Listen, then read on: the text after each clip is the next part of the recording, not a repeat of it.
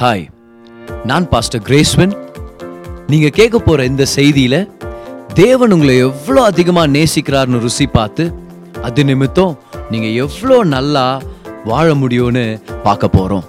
கவனமா கேளுங்க மெசேஜை என்ஜாய் பண்ணுங்க. Chapter forty three and verse number டுவெல்க்கு நம்ம வரலாம். எசேக்கில் நாற்பத்தி மூன்றாம் அதிகாரம் அதோடைய பனிரெண்டாம் வருஷம் பதிமூணாம் வருஷத்தை நான் உங்களுக்காக படிக்கிறேன். ஆலயத்தினுடைய பிரமாணம் என்னவென்றால் மலை உச்சியின் மேல் சுற்றிலும் அதன் எல்லையெங்கும் மிகவும் பரிசுத்தமாயிருக்கும். இதுவே ஆலயத்தினுடைய பிரமாணம். பதிமூணாம் வசனம். முழங்களின்படி அளக்கும் பலிபீடத்தின் அளவுகளாவன. ஒரு கை முழமும் நாலு விரற்கடையும் கொண்டது ஒரு முழமாகும்.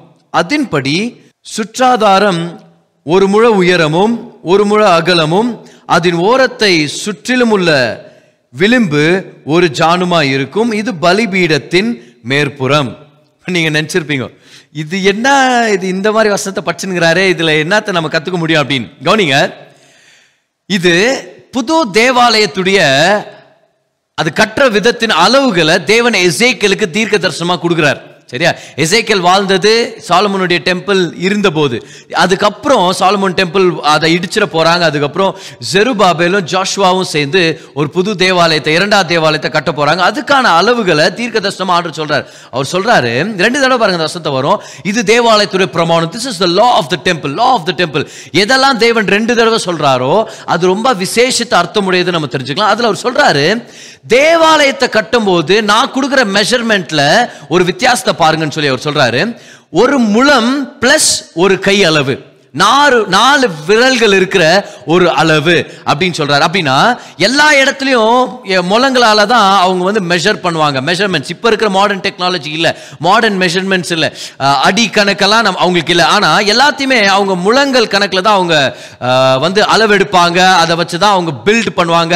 ஆர்கிடெக்சரெல்லாம் டிசைன் பண்ணுவாங்க. ஸோ அவங்களுடைய யூனிட் ஆஃப் மெஷர்மெண்ட் என்ன தெரியுமா? முழம். இல்லைன்னா கியூபிட்ஸ் அப்படின்னு வரும் இங்கிலீஷ் பைபிளில். அவர் சொல்றாரு தேவாலயத்தை கட்டும்போது நான் கொடுக்குற கியூபிட்ல தான் நீங்க கட்டணும். ஏன்னா நான் கொடுக்குற முலம் அளவு தான் நீங்க கட்டணும். ஜென்ரலா எல்லா இடத்துலையும் எப்படி ஒரு முளத்தை அளக்குவாங்க? ஒரு கை அளவு இல்லையா? ஒரு முலம். எல்போல இருந்து இந்த ஃபிங்கர்ஸ் முடிகிற வரைக்கும் ஒரு முலம். அதுதான் ஒரு கியூபிட் ஆனால் அவர் சொல்றாரு நீங்க தேவாலயத்தை கட்டும்போது நான் வித்தியாசமான அளவை கொடுக்குறேன். ஒரு முலம் போதாது. அந்த முளத்துக்கு மேல நாலு விரல்களை நீங்க ஆட் பண்ணும். ஓகே எல்லாரும் கவனிங்க ரொம்ப சிம்பிள் தேவாலயத்தை கட்டும்போது விசேஷத்தை கியூபிட்டை பயன்படுத்துங்க. விசேஷத்தை முலம் அளவை பயன்படுத்துங்க. மனுஷனுடைய எல்போல இருந்து ஃபிங்கர் வரைக்கும் ஒரு முலம் ஆனா தேவாலயத்தை கட்டும்போது அந்த முளத்தோட அளக்காதீங்க. தேவாலயத்துக்குன்னு ஒரு புது முளத்தை நான் கொண்டு வர போறேன். தேவாலயத்துக்குன்னு ஒரு புது கியூபிட்டை நான் இன்னைக்கு பிரமாணமா கொண்டு வர போறேன். அது என்ன தெரியுமா? One cubit of a man plus four fingers plus a hand breadth எல்லாரும் சொல்லுங்க one cubit plus a hand breadth அப்ப தேவன் சொல்றாரு நீ எதை தான் என்னென்ன விதத்தில் நீ கட்டலாம் அதுக்கெல்லாம் ஒரு முலம் முளமா தான் நீங்க மெஷர் பண்றீங்க. ஆனால் என்னுடைய பிரமாணம் என்னன்னா என் தேவாலயத்தை மட்டும் நீ கட்டும்போது அதில் ஒரு டிஃப்ரெண்டான கியூபிட் ஒரு கை அளவு ஒரு முலம் பிளஸ் ஒரு கையளவு ஒரு ஹேண்ட் பிரெத்தை நீங்க ஆட் பண்ணணும். அந்த பேசேஜ்ல இருந்தா உங்களுக்கு நான் இன்னைக்கு நான் டீச் பண்ண போறேன். இப்போ நம்மளுடைய மாடர்ன் மெஷர்மெண்ட்ஸ் அந்த இஸ்ரேல் காலத்துல இல்லாததுனால ஏஷியன் காலத்துல இல்லாததுனால எல்லாத்தையுமே நான் ஏற்கனவே சொன்ன மாதிரி கியூபிட்ஸ்ல தான் மெ- முள ஒரு மெஷர் பண்ணுவாங்க. சரியா? கியூபிட் தான் ஒரு முளம் அப்படின்னு சொல்லி. இப்போ பழைய ஏற்பாட்டில் கூட நீங்க பாத்தீங்கன்னா நோவாவுக்கு வந்து அந்த பேழையை கட்ட சொல்லும் போது ஆண்டவர் முழங்கள் அளவு தான் கொடுக்குறாரு. த்ரீ ஹண்ட்ரட் கியூபிட்ஸ் அதோடைய லென்த் இப்போ நான் கியூபெட் மூலம் அது ரெண்டையும் இன்டர்சேஞ்ச் பண்ணி யூஸ் பண்ணுவேன். நீங்கள் ஞாபகப்படுத்திக்கணும் அதெல்லாம் ரெண்டும் சேம் தான் அப்படின்னு சொல்லி. த்ரீ ஹண்ட்ரட் கியூபிட் லென்த் இருக்கணும் ஃபிஃப்டி கியூபிட் விட் இருக்கணும் அதுக்கப்புறம் தேர்ட்டி கியூபிட் ஹைட் இருக்கணும். எல்லாமே மூலத்தால தான் அவர் கவுண்ட் பண்ணுறார் பழைய ஏற்பாட்டில் உபாகமம் புத்தகத்தில் பார்த்தீங்கன்னா ஒரு ராட்சசன் இருக்கலாம். அந்த ராட்சசனுடைய அளவு பார்த்தீங்கன்னா ஒம்பது மூலமா இப்போ யோசிச்சு பாருங்க என்ன உயரமாக இருந்திருப்பா என்ன பெருசாக இருந்திருப்பா அப்படின்னு சொல்லி. இப்போ நம்ம கூட இப்போ அந்த அளவு வந்ததே பூ வாங்குற இடத்துல இருந்து தான். கரெக்டா ஓகே இந்த பூ பூ பூ வாங்கும் போது தான் எவ்வளோ முளம் அப்படின்றதெல்லாம் நம்ம கேட்க நம்ம போயிட்டு அரிசி ஒரு முளம் கொடுக்கலாம் நம்ம கேட்கறதில்ல நம்ம. ஆனால் பூ வாங்கும் போது தான் அந்த இல்லை ஒரு முழம் கொடுங்க ரெண்டு முளம் கொடுங்க அந்த மாதிரி எல்லாம் கேட்டு வாங்குவாங்க. அதுவும் பாரு சில பேர் வந்து அவங்க கையே ரொம்ப சின்னதாக தான் இருக்கும். சரியா? அந்த ஆண்டி வந்து ரொம்ப சின்ன ஆண்டியாக இருப்பாங்க. அவங்கள்ட்ட போய் நம்ம பூ வாங்கணும்னு வச்சுக்கோங்க கட கட கட நீ துணுண்டு அழுது நாங்கள் ஏழு முளம் அப்படின்னு கொடுப்பாங்க. அதனால தான் கொஞ்சம் ஞானிகள் என்ன பண்ணுறது உயரமாகிற ஆண்டிங்கள்ட்ட போய் வாங்குறது. ஏன்னா ஏன்னா கையோ அவங்கள்ட்ட அளவு பெருசாக இருக்கும். ஆனால் இப்போதைக்கு முழம் மட்டும் நீங்கள் ஞாபகம் வச்சுங்க சரியா? இப்போ கவனிங்க. ஸோ இந்த ஒரு முழம்ன்றதை பற்றி நான் உங்களுக்கு எக்ஸ்பிளைன் பண்ணுறேன் பாருங்க. ரொம்ப ரொம்ப முக்கியமான விஷயம். ஒரு கியூபெட்டன் மெஷர் பண்ணும்போது அதை எப்படி மெஷர் பண்ணுவாங்கன்னா நல்லா கவனிங்க பாருங்க. என்னுடைய எல்போல இருந்து என்னுடைய ஃபிங்கர்ஸ் உடைய டிப் வரைக்கும் அதுதான் ஒரு முலம். இப்போ இதை வந்து நம்ம இன்னும் நம்ம சிம்பிளிஃபை பண்ணோம்னா நாலு விரல்கள் இப்போ உங்களுடைய கை நீங்க எடுத்துங்க பார்க்கலாம். என்ன மாதிரி வைங்க? ரைட் ஹேண்டோ லெஃப்ட் ஹேண்டோ ஏதோ ஒரு ஹேண்டு சரியா? இன்னொரு கையில் நாலு விரலை நீங்கள் எடுத்துங்க பார்க்கலாம். தம் ஃபிங்கரை நீங்கள் மடிச்சுங்க சரியா? மெஷர் பண்ணுங்க. இங்கேருந்து நீங்கள் மெஷர் பண்ணீங்கன்னா பாருங்க. One two three four five six வரும். கரெக்டா ஆறு கையளவு வந்துச்சுன்னா ஒரு முலம் இது வந்து உங்களுக்கு ஒரு வித்தியாசமான கை இல்லைன்னு வச்சுங்களேன் கரெக்டா நான் சொன்னது இது வந்திருக்கும். ஓகே சரி. இப்போ நீங்க எப்படி நான் மெஷர் பண்ணி பாருங்க? கரெக்டா ஆறு கையளவு நீங்க மெஷர் பண்ணீங்கன்னா ஒரு முலம் வரும். ஸோ ஒன் கியூபிட்னா சிக்ஸ் ஹேண்ட் பிரெட்ஸ் நல்லா ஞாபகம் வச்சுங்க. ஒரு கியூபிட்னா சிக்ஸ் ஹேண்ட் பிரெட்ஸ் கையை மடிச்சு நாலு விரல்கள் ஆறு தடவை எடுத்துட்டு வந்தோம்னா அது ஒரு ஹேண்ட் ஒரு ஒரு ஒரு கியூபிட்டா மாறிடும். இது இதுல தான் ஒரு முக்கியமான விஷயத்தை நான் உங்களுக்கு எக்ஸ்பிளைன் பண்ணுறேன் பாருங்களேன். இந்த பகுதியை எபிரேய ரபிகள் என்னன்னு டீச் பண்றாங்கன்னா this is the mother of beginnings சொல்லுவாங்க. அப்படின்னா மனுஷன் சிந்திக்கிறத இந்த கையின் பகுதி அதை செயல்முறை கொண்டு வர முடியும். அவன் என்ன யோசிக்கிறானோ இது அதை படைச்சு காமிக்கும். இது அதை வந்து பெற்றெடுத்து காமிக்கும். This part of the, the man's hand gives birth to what he thinks in his mind. அப்போ ரபிகள் என்ன டீச் பண்ணுவாங்கன்னா இதுதான் தாய் பாகம்னு சொல்லுவாங்க. திஸ் இஸ் த மதர்னு சொல்லுவாங்க. ஆக்சுவலா ஹீப்ரூல இந்த இந்த கியூபிட் நான் சொன்னேன் தெரியுங்களா? இந்த அளவை ஹீப்ரூ வார்த்தையில அம்மான்னு சொல்லுவாங்க. உண்மையாவே அம்மா. ஓகே என்ன மாதிரி ஒரு கான்ஃபிடன்ஸ் பாருங்களேன். அம்மானா எப்ரேய மொழியில கூட it's the mother of beginnings அர்த்தம். இட்ஸ் த பிகினிங் ஆரம்பங்களின் தாய் அப்படின்னு அர்த்தம். தாய் என்ன உடனே அவங்க ஆரம்பிக்கிறாங்க அவங்க பெற்றெடுத்து கொடுக்குறாங்க. அப்போ ரபிகள் பொறுத்த வரைக்கும் இது என்னது? இதுதான் தாய். சரியா? நான் சொல்றேன் அப்ப இது தாயா இருந்தா இதுதான் தகப்பன். கரெக்டா இப்ப நான் ரொம்ப நேரம் பண்ண போல ஏன்னா பிளேசர் வந்து தடை செய்து இந்த வளர்ச்சியை ஓகே நல்ல வேலை நீங்க பார்க்க முடியல. ஆனா விஷயம் இதுதான். இது தாய். இந்த தாய் தான் எல்லாத்தையும் பெற்றெடுக்குது. மனுஷன் என்ன யோசிச்சாலும் இது பெற்றெடுக்குது. ஓகே நல்லா கவனிங்க. இந்த உலகத்தில் இருக்கிற எல்லா முன்னேற்றங்களும் இந்த சயின்டிஃபிக் இன்வென்ஷன்ஸும் இந்த மேனுஃபேக்சரிங் பொறுத்த வரைக்கும் கன்ஸ்ட்ரக்ஷன் பொறுத்த வரைக்கும் மெடிக்கல் ஃபீல்ட் பொறுத்த வரைக்கும் எவ்வளோ முன்னேற்றத்தை நம்ம பார்க்குறோம். அதெல்லாம் எதுக்காகனா மனுஷனுடைய ஆறு கையளவு. கவனிங்க ஆறுனா மனுஷன் அர்த்தம். பைபிள் நியூமெரிக்ஸ் பிரகாரம் number six refers to man ஒரு மூலம் எவ்வளோ கையளவு? ஆறு கையளவு. ஸோ என்ன சொல்ல வரேன்னா இந்த உலகத்தின் எல்லா அதிசயங்களை நீங்கள் பார்த்தீங்கன்னா உலகத்தில் இருக்கிற எல்லா செயல்களை எல்லா படை படைப்புகளை நீங்க பார்த்தீங்கன்னா மனுஷனுடைய அறிவுக்கு அது ஒரு அடையாளம். It's picture of man strength என்ன அருமையான விஷயங்களா இருக்குது பாருங்க. இப்போ கூட நம்ம கேம் நம்ம ரெக்கார்ட் பண்ணிட்டு இருக்கும்போது இந்த கேமராவுடைய டெக்னாலஜி ரொம்ப மனுஷனுடைய அறிவு அறிவாற்றலுடைய ஒரு அடையாளம். லைட்டிங்ஸும் கேமராவும் computer சிஸ்டம்ஸும் mobile phones Android devices Apple devices சரியா? மெடிக்கல் ஃபீல்டில் இருக்கிற கேஜெட்ஸ் இன்ஸ்ட்ருமெண்ட்ஸ் அந்த டூல்ஸ் அதுக்கப்புறம் நீங்க பார்த்தீங்கன்னா கன்ஸ்ட்ரக்ஷன் ஃபீல்டில் இருக்கிறது நம்மளுடைய நம்ம யூஸ் பண்ற ஒவ்வொரு விஷயத்துலையுமே ஒரு டெக்னாலஜி டெவலப்மெண்ட்டை பார்க்க முடியும். அதுவும் வண்டி ஓட்டின்னு போகும்போது கூகுள்காரங்க சேட்டலைட்டை வச்சு மேப்பே போட்டுருக்காங்க பார். உங்களுக்கு எந்த இடம் தெரியலனாலும் அந்த மேப் நீங்கள் ஆன் பண்ணாங்கன்னா அதில் ஒரு ஆண்டி வந்து பேசுகிறாங்க டேக் தி நெக்ஸ்ட் ரைட் இந்த இந்த நெக்ஸ்ட் சிக்ஸ்டி மீட்டர்ஸ்ன்றாங்க அந்தம்மா அங்கேருந்து கரெக்டாக நம்மளுக்கு ரொம்ப ஆச்சரியமாக இருக்குது. புரியுதா? ஆண்கள் வர எந்த பொம்பளைங்க பேச்சும் கேட்கறதே இல்லை. மனைவி பேச்சு கூட கேட்கறதே இல்லை. ஆனால் அந்த கூகுள் ஆண்டி பேச்சை மட்டும் நம்ம கரெக்டாக நம்ம கேட்போம். இல்லைன்னா வழி தவறி போயிடுவோம் நம்ம. சரியா? ஆனால் பாரு எவ்வளோ டெக்னாலஜி என்ன மாதிரி வளர்ந்துருக்குது பாருங்க. இது எல்லாமே எதுக்கு ஒரு ட்ரிபியூட்னா மனுஷனுடைய ஆறு கையளவின் கிரியைகளுக்கு அது அடையாளமாக இருக்குது. பாருங்க. சர்வே பொறுத்த வரைக்கும் நம்ம பார்க்குறோம் மனுஷனுடைய நாலேஜ் வந்து டபுள் ஆகிட்டே இருக்குது. அந்த டபுளிங் ரேட் வந்து ரொம்ப அதிகமாயிட்டே இருக்குது. அப்படின்னா ஏசு கிறிஸ்துலேருந்து லியானார்டோ டாவின்சி அவருடைய டைம் வரைக்கும் ஆயிரத்தி ஐநூறு வருஷங்கள். ஆயிரத்தி ஐநூறு வருஷத்தில் நாலேஜ் எவ்வளோ இருந்துச்சோ அதுக்கு அடுத்ததான் நீங்கள் பார்த்தீங்கன்னா ஏசு கிறிஸ்துக்கு முன்னாடியிலேருந்து லியானார்டோ டாவின்சி வரைக்கும் நீங்கள் பார்த்தீங்கன்னா நாலேஜ் வந்து தௌசண்ட் ஃபைவ் ஹண்ட்ரட் இயர்ஸ் எடுத்துச்சு டபுள் ஆகுறதுக்கு. ஓகே லியானார்டோ டாவின்சில இருந்து டூ ஃபிஃப்டி இயர்ஸ்ல நாலேஜ் திரும்பியும் டபுள் ஆயிருச்சு. சரியா? டூ ஃபிஃப்டி இயர்ஸ் நான் சொன்னல அங்கிருந்து நீங்க பாத்தீங்கன்னா நெக்ஸ்ட் ஃபிஃப்டி இயர்ஸ்ல நாலேஜ் டபுள் ஆயிருச்சு. நைன்டீன் சிக்ஸ்டீஸ்ல பத்து வருஷத்துக்கு ஒரு தடவை நாலேஜ் டபுள் ஆச்சு. நைன்டீன் எயிட்டிஸ்ல கம்ப்யூட்டர் படைக்கப்பட்ட இன்வென்ட் பண்ண அந்த காலகட்டத்தில் நீங்க பார்த்தா நைன்டீன் எயிட்டிஸ்ல எவ்ரி டூ இயர்ஸ் நாலேஜ் வந்து டபுள் ஆச்சு. சரியா? இப்போ ரீசெண்ட் டைம்ஸ்ல டூ தௌசண்ட் நீங்க பாத்தீங்கன்னா every six months knowledge double ஆயிட்டு இருக்குதான் பார். ஓகே இப்போ இப்போ இப்போ வாழ்ந்துட்டு இருக்கிற அந்த காலகட்டத்தில் பாத்தீங்கன்னா every three months we know double then then what we knew three months ago knowledge ரொம்ப ஃபாஸ்டாகவே டபுள் ஆயிட்டு இருக்குது இந்த உலகத்தை நீங்க சுத்தி பாருங்களேன். This is a picture of man's six hand breadth ஆறு கையளவு வந்த மனுஷனுடைய படைப்பாற்றலுடைய அடையாளத்தை தான் அந்த உலகத்தை நம்ம பார்க்குறோம். ஆனா ஒரு இன்னொரு முளம் இருக்குது.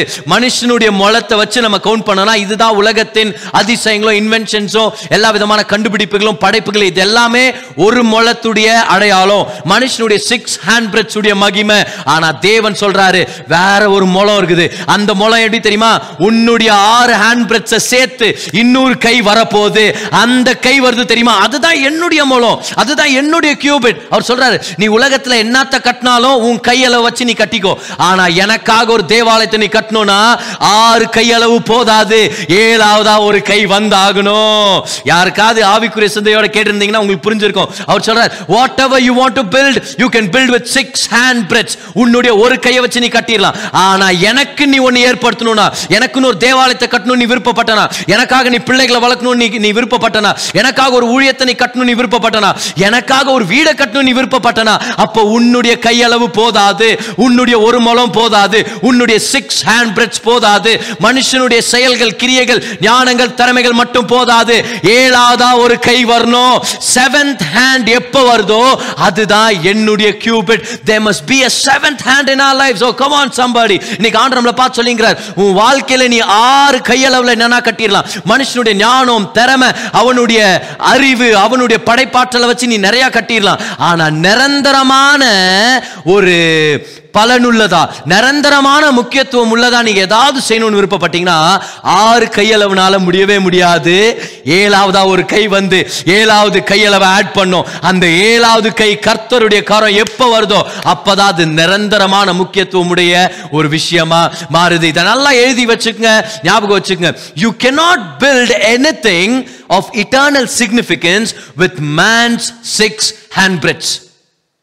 You cannot create anything that is of eternal significance with man's self efforts and limited knowledge and wisdom. ஏதாவது ஒன்று நித்திய நித்தியத்துக்கும் நிரந்தரமா பலன் கொடுக்கறதா ஒன்று நீங்கள் செய்யணும்னு விருப்பப்பட்டீங்கன்னா அதில் ஆறு கையளவில் ஒன்றும் பண்ண முடியாது உங்களுடைய ஒரு கை முளத்தில் ஒன்றும் பண்ண முடியாது மனுஷனுடைய திறமைகளால் ஒன்றும் பண்ண முடியாது ஏழாவதாக ஒரு கை வரணும் they must be another hand breath added அந்த ஏழாவது கரம் நம்மளுடைய கர்த்தருடைய கரம். நீ ஆண்டு நம்மளை பார்த்து சொல்லிங்கிற எனக்காக நீ பிள்ளைகளை வளர்க்கணும்னு ஆசைப்படுறியா? அப்போ உன்னுடைய சொந்த திறமைகளா திறமைகளால மட்டும் முடியாது. They must come seventh hand come on on ஏழாவதா நான் கை வைக்கணும். எனக்காக நீ ஒரு ஊழியத்தை கட்டுறியா? நீ செய்யறதெல்லாம் செய். ஆனா ஏழாவதா நான் வந்து கை வைக்கலனா நீ செய்யறது எதுவுமே உருப்பிடாது. நீ பிசினஸ் ஆரம்பிக்கலாம் நினைக்கிறியா? பிளான் பண்ணு ஒர்க் பண்ணு இன்வெஸ்ட் பண்ணு இது எல்லாத்தையும் செய். ஆனா ஏழாவதா என் கை வர்ற வரைக்கும் அது நிரந்தரமான முக்கியத்துவத்தை நீ பார்க்க முடியாது. ஜான் சாப்டர் 15 verse number 5ல இயேசு சொல்றார் apart from me you can do nothing நம்ம நினைக்கிறோம் இல்ல இல்ல நீங்க இல்லாம நிறைய செஞ்சனே நானு. நீங்க என் வாழ்க்கையில வர்றதுக்கு முன்னாடி நிறைய செஞ்சனே நிறைய செஞ்சு முடிச்சனே. ஆண்டு சொல்றாரு ஆமா ஆமா நான் இல்லாம நீ நிறைய செஞ்ச ஆனா என்ன பொறுத்த வரைக்கும் அது நத்திங் ஏன்னா நான் வந்து இட்டர்னல் பெர்ஸ்பெக்டிவ்ல இருந்து பாக்குறேன் நான் வந்து நிரந்தரமான வாழ்க்கையின் கண்ணோட்டத்துல பாக்குறேன் நான் இல்லாம நீ நிறைய செஞ்சிருக்கிற நான் இல்லாம நீ பில்டிங் கட்டியிருக்கிற சாதனைகளை செஞ்சிருக்கிற நிறைய கண்டுபிடிப்புகள் எல்லாம் நீ ஏற்படுத்தி இருக்கிற ஆனா என்னுடைய வேர்டிக்ட் என்ன தெரியுமா? All that amounts to zero எப்போ நான் வர்றனோ எப்போ என் கை அதை ஈடுபடுதோ அப்பதான் அது நிரந்தரம் அப்பதான் அதுக்கு நிரந்தரமான ஒரு வேல்யூ ஏற்பட முடியுது. ஆண்டவரை பொறுத்த வரைக்கும் அவர் இல்லாம நம்ம என்ன செஞ்சாலும் அது ஜீரோ ஏன்னா அது நிரந்தரமானதே இல்லை. ஓகே அது மேட் இன் சைனா ஓகே அது மேட் இன் இந்தியா அதுல வந்து நிரந்தரமான எஃபெக்ட் நம்ம பார்க்கவே முடியாது. இன்னைக்கு ஆண்டு நம்மளை பார்த்து சொல்லிட்டு இருக்கிறாரு. உன் வாழ்க்கையில ஒரு நிறைவு வேணும்னா ஏழாவது கரத்துக்கு நீ இடம் கொடு. You are a man you can do six things in your life you can do all the things that you want ஆறு கையளவுல நீ செஞ்சு முடிச்சிடலாம். ஏழாவதா நான் வர்ற வரைக்கும் நிரந்தரமானது ஒன்றும் நீ கட்ட முடியாது. ஏழாவதா நான் வர்ற வரைக்கும் நான் வந்து என் கையை வைக்கிறது வரைக்கும் உன் வாழ்க்கையில நித்தியமான பலனை நீ அனுபவிக்கிறத நீ தவிர தவிர்த்துருவ இன்னைக்கு ஆண்டு நம்மளை பார்த்து சொல்லிட்டு இருக்கிறாரு. Do what ever you can but committed to me என்கிட்ட வா. ஏன்னா நான் ஏழாவது அவன் வாழ்க்கையில் ஒன்று செய்யலாம்னு விருப்பப்படுறேன். ஆண்டு சொல்ல உன்னால முடிஞ்சதை நீ செய். ஆனா செஞ்சதை எனக்கு கமிட் பண்ணு. உன் சொந்த ஞானத்தில் சார்ந்திருக்காத எனக்கு எனக்கு கமிட் பண்ணு. ஏழாவது அவர் கை வச்சு நான் பெரிய ஆசீர்வாதங்களை செய்ய போறேன். ஆண்டு உங்களை பார்த்து சொல்றாரு மோசே உன் கையை நீ உயர்த்து. அதுதான் உன்னுடைய ஆறு கையளவான வேலை. ஆனா ஏழாவதா நான் இறங்கி வந்தனா?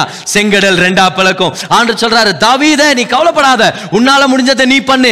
கல்லுங்களை எட்டு எடுத்துக்கோ. அந்த உண்டிவால அந்த கவனில் வச்சு நீ சுத்தி அடி. ஆனா ஆறாம் ஆறு கையளவு நீ செஞ்சுட்ட. ஏழாவது கையா நான் வந்து அந்த ராட்சசனுக்கு நெத்தி அடியை குத்த அவனை நான் சாக்க என்னால முடியும். ஆனு சொல்றார் சிம்சோன் உன்னால முடிஞ்சதை நீ செய். நீ இந்த பில்லரை பிடிச்சி நீ தள்ளு. ஆனா ஏழாவதா நான் இறங்கி வந்து அந்த ராட்ச அந்த எல்லா ராட்சச பிறவிங்களும் அந்த பிலிஸ்தர் தேசத்தின் எதிரிகளை நான் ஒண்ணலாம மாத்திரம் ஆண்டு சொல்றார் மார்த்தா நீ உன்னுடைய ஆறு கையளவு பலனோட நீ இந்த கல்லை உருட்டி போடு. ஏழாவது கையா நான் இறங்கி வந்து செத்து போய் நாலு நாள் ஆய் நாத்தம் பிடிச்ச லாசருன்றவனை நான் வெளியே கொண்டு வர போறேன். ஏன்? ஏழாவது கை வர்ற வரைக்கும் நம்ம வாழ்க்கையில ஒண்ணு நடக்காது. ஆண்டு சொல்றாரு அஞ்சப்போ ரெண்டு மீன் தான் இருக்குது. ஆண்டு சொல்ற அதை எடுத்துட்டு வா ஜனங்களை உட்காரவை என்கிட்ட கொடுத்துரு. ஆறு கையளவு நீ செய். ஏழாவது கை நான் வச்சுட்டேனா? அஞ்சாயிரம் பேர் அஞ்சு அப்பத்துல இருந்து சாப்பிட்டு வயிறு ரொம்ப சாப்பிட்டு ஏப்ப விட்டு இன்னும் மிச்சம் மீதியை வச்சுட்டு போக முடியும். அந்த அளவுக்கு நான் வாழ்க்கையில பெரிய காரியங்களை செய்ய முடியும். இன்னைக்கு கர்த்தர் நம்ம எல்லாரையும் பார்த்து சொல்லிட்டு இருக்கிறாரு.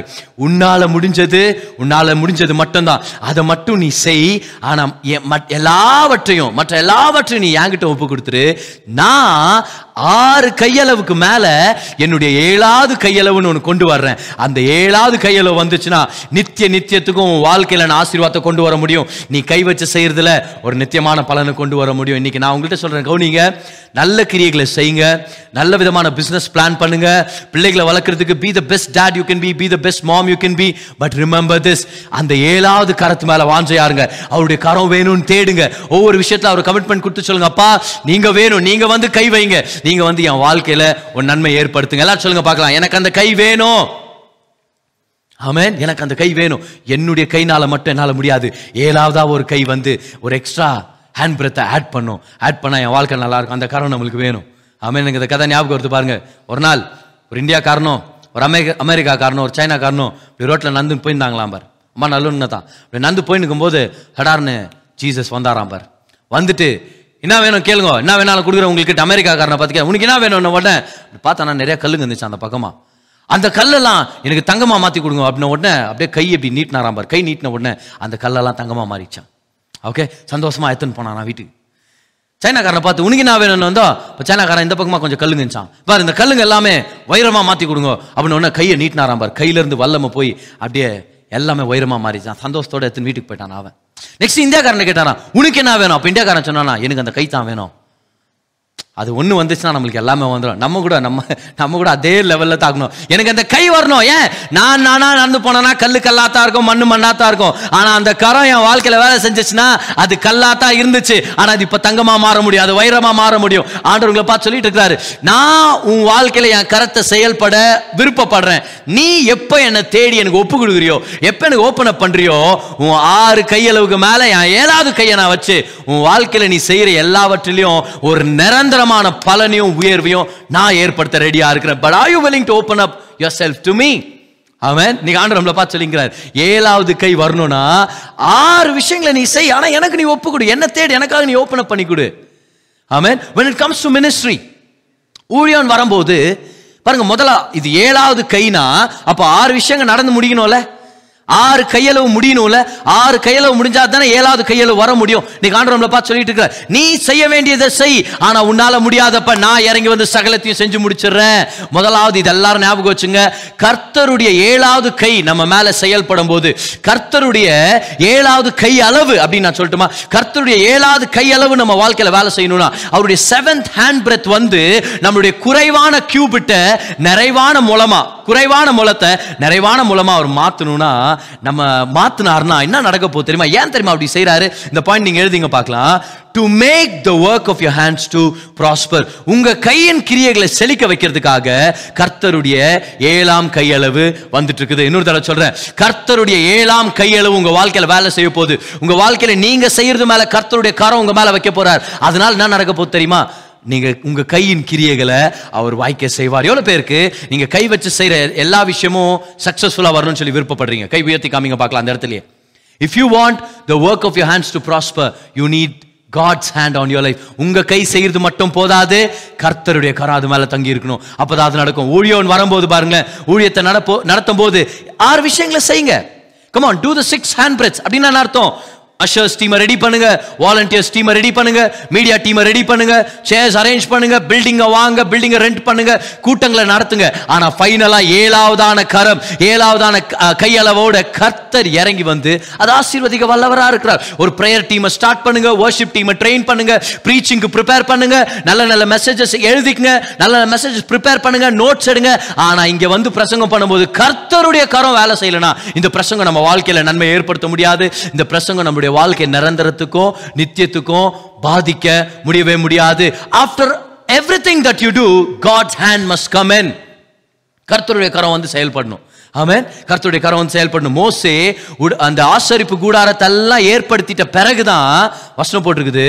அந்த ஆசரிப்பு கூடாரத்தெல்லாம் ஏற்படுத்திட்ட பிறகு கர்த்தருடைய மகிமை இறங்கி வந்துச்சு அப்படின்னு சொல்லி நம்ம பார்க்குறோம். கர்த்தருடைய மகிமை இறங்கி வந்ததுக்கு ஒரு முக்கியமான காரணம் என்ன தெரியுமா? ஆசரிப்பு கூடாரத்தை அவர் ஏற்கனவே செஞ்சு முடிச்சிட்டார். இன்னைக்கு உங்களை பார்த்து நான் சொல்லிட்டு இருக்கிறேன். Do what you can do and God will do what you can not do when you do the natural he will step in and do the super natural பேதுரு அரெஸ்ட் ஆயிட்ட பிறகு அடுத்த நாள் அவனை சாகடிக்கிறதுக்காக ராஜா பிளான் பட்டு போட்டுக்கிறாரு. ஆனால் அன்னைக்கு நைட் அவன் நல்லா தூங்கி நிற்கிற நேரத்தில் தேவதூதர் வரார் பாரு ஒரு வெளிச்சத்தோட தேவதூதர் வரார். அவர் வரும்போது அவர் பேதரோ எழுப்புறார். பேதரோ நிம்மதியாக தூங்கி நிற்கிறாரு யாரால முடியுமோ நம்மளுக்கு தெரியல. ஆனால் பேதரோ நிம்மதியாக தூங்குறாரு. தூங்கிட்டு இருக்கும்போது அஹ், எழுப்பி சொல்கிறாரு உன்னுடைய வஸ்திரத்தை போட்டுக்கோ உன் காலில் செருப்பை போட்டுக்கோ அப்படின்றாரு. அப்புறம் பார்த்தீங்கன்னா வஸ்திரத்தை போட்டு காலில் செருப்பை போட்ட பிறகு பேதுரு அந்த தேவத்தூதர் பின்னாடி நடந்து போகும்போது தானாகவே கேட்டுங்கெல்லாம் ஓப்பன் ஆகுது. எல்லா பிரிசன் டோர்ஸ் எல்லாம் ஓப்பன் ஆகுது. எல்லாரும் தொல்லை இவருது மட்டும். சரி ஆனால் ஒரு ஒரு லெவலில் அப்படியே ஓப்பன் ஆகியே போயின்னு இருக்குது நான் யோசிச்சேன் நிறைய தடவை ஆண்டவர் அந்த மாதிரி கேட்டையே நீங்கள் ஓப்பன் பண்ணுறீங்களே ஏன் அவன் காலில் செருப்பு நீங்கள் போட்டு விடக்கூடாதா? அவனை அவனை நீ அவனை நீ போயிட்டு வஸ்திரத்தை போடு செருப்பை போடு ஏன் சொல்லுங்கிறீங்க? நீங்கள் வஸ்திரத்தை நெ- நீங்களே போட்டு விடுங்க. அப்படியே ஜிக் அப்படின்னா உடனே அப்படியே வஸ்திரம் வந்துட்டோம். அப்படியே கால் இப்படி இப்படி பாயிண்ட் பண்ண உடனே காலில் அப்படி செருப்புங்கெல்லாம் மாட்டிக்கிட்டோம். ஜெயில் கதவே திறகுறீங்க ஏன் அந்த செருப்பை போட்டு விட மாட்டீங்களா? ஆண்டர் சொல்கிறாரு நீ விசுவாசத்தில் துணியை மாட்டிக்கோ செருப்பை போடு. நான் உன்னால் முடியாததை நான் செய்கிறேன் அப்படி சொல்கிறாரு உனக்கு நான் என்ன திறமைகளையும் ஞானத்தை கொடுத்துருக்குறோனோ அதை நீ செய். அதுக்கு மீறி உன்னால் என்னென்ன செய்ய முடியலையோ அதை நான் செய்கிறேன் when you do what you can do God will do what you cannot not நீங்கள் நிறையா பேர் நினச்சிருக்கிற எப்பாண்டவரே என்ன செயலேருந்து கொண்டு வெளியே கொண்டு வருவீங்க. எப்பாண்டவரே சுச்சுவேஷன்லேருந்து வெளியே கொண்டு வருவீங்க. எப்பாண்டவர் ஆர்டர் சொல்கிறார் டேய் துணிய மாற்றா துணியே மாட்டு. அப்புறம் நான் எல்லாத்தையும் ஓப்பன் பண்ண. எப்பாண்டவரே என்ன நடக்க செய்வீங்க? இந்த ஜெயில் கதவு எப்போ ஓப்பன் பண்ணும்? ஏசு ரத்தத்தை தெளிக்கிறேன் ஜெயில் கதவு மேலே. என் வேர்வையை தெளிக்கிறேன் எச்ச துப்புறேன் காரி துப்புறேன் எல்லாம் பேசணுங்கிறான் பாரு. ஆண்டு சொல்லுங்கிறார் செருப்ப போடுறா. நீ செருப்ப போடு நீ துணியை போடு நான் கதவை திறகுறேன் உன்னால முடிஞ்சது நீ செய். செஞ்சுட்ட பிறகு என்கிட்ட ஒப்பு கொடு மிச்சம் உன்னால செய்ய முடியாததெல்லாம் நான் செய்கிறேன் நீ கல்ல உருட்டு நான் லாசரு வெளியே கொண்டு வர்றேன். நீ ஜனங்களை உட்கார வையா நான் உங்களை போஷிக்கிறேன். ஆமென். நீ உன்னால இயல்ந்ததை நீ செய். உனக்கு நான் கொடுத்துருக்கிற ஞானத்தின் திறமையை நீ பயன்படுத்து.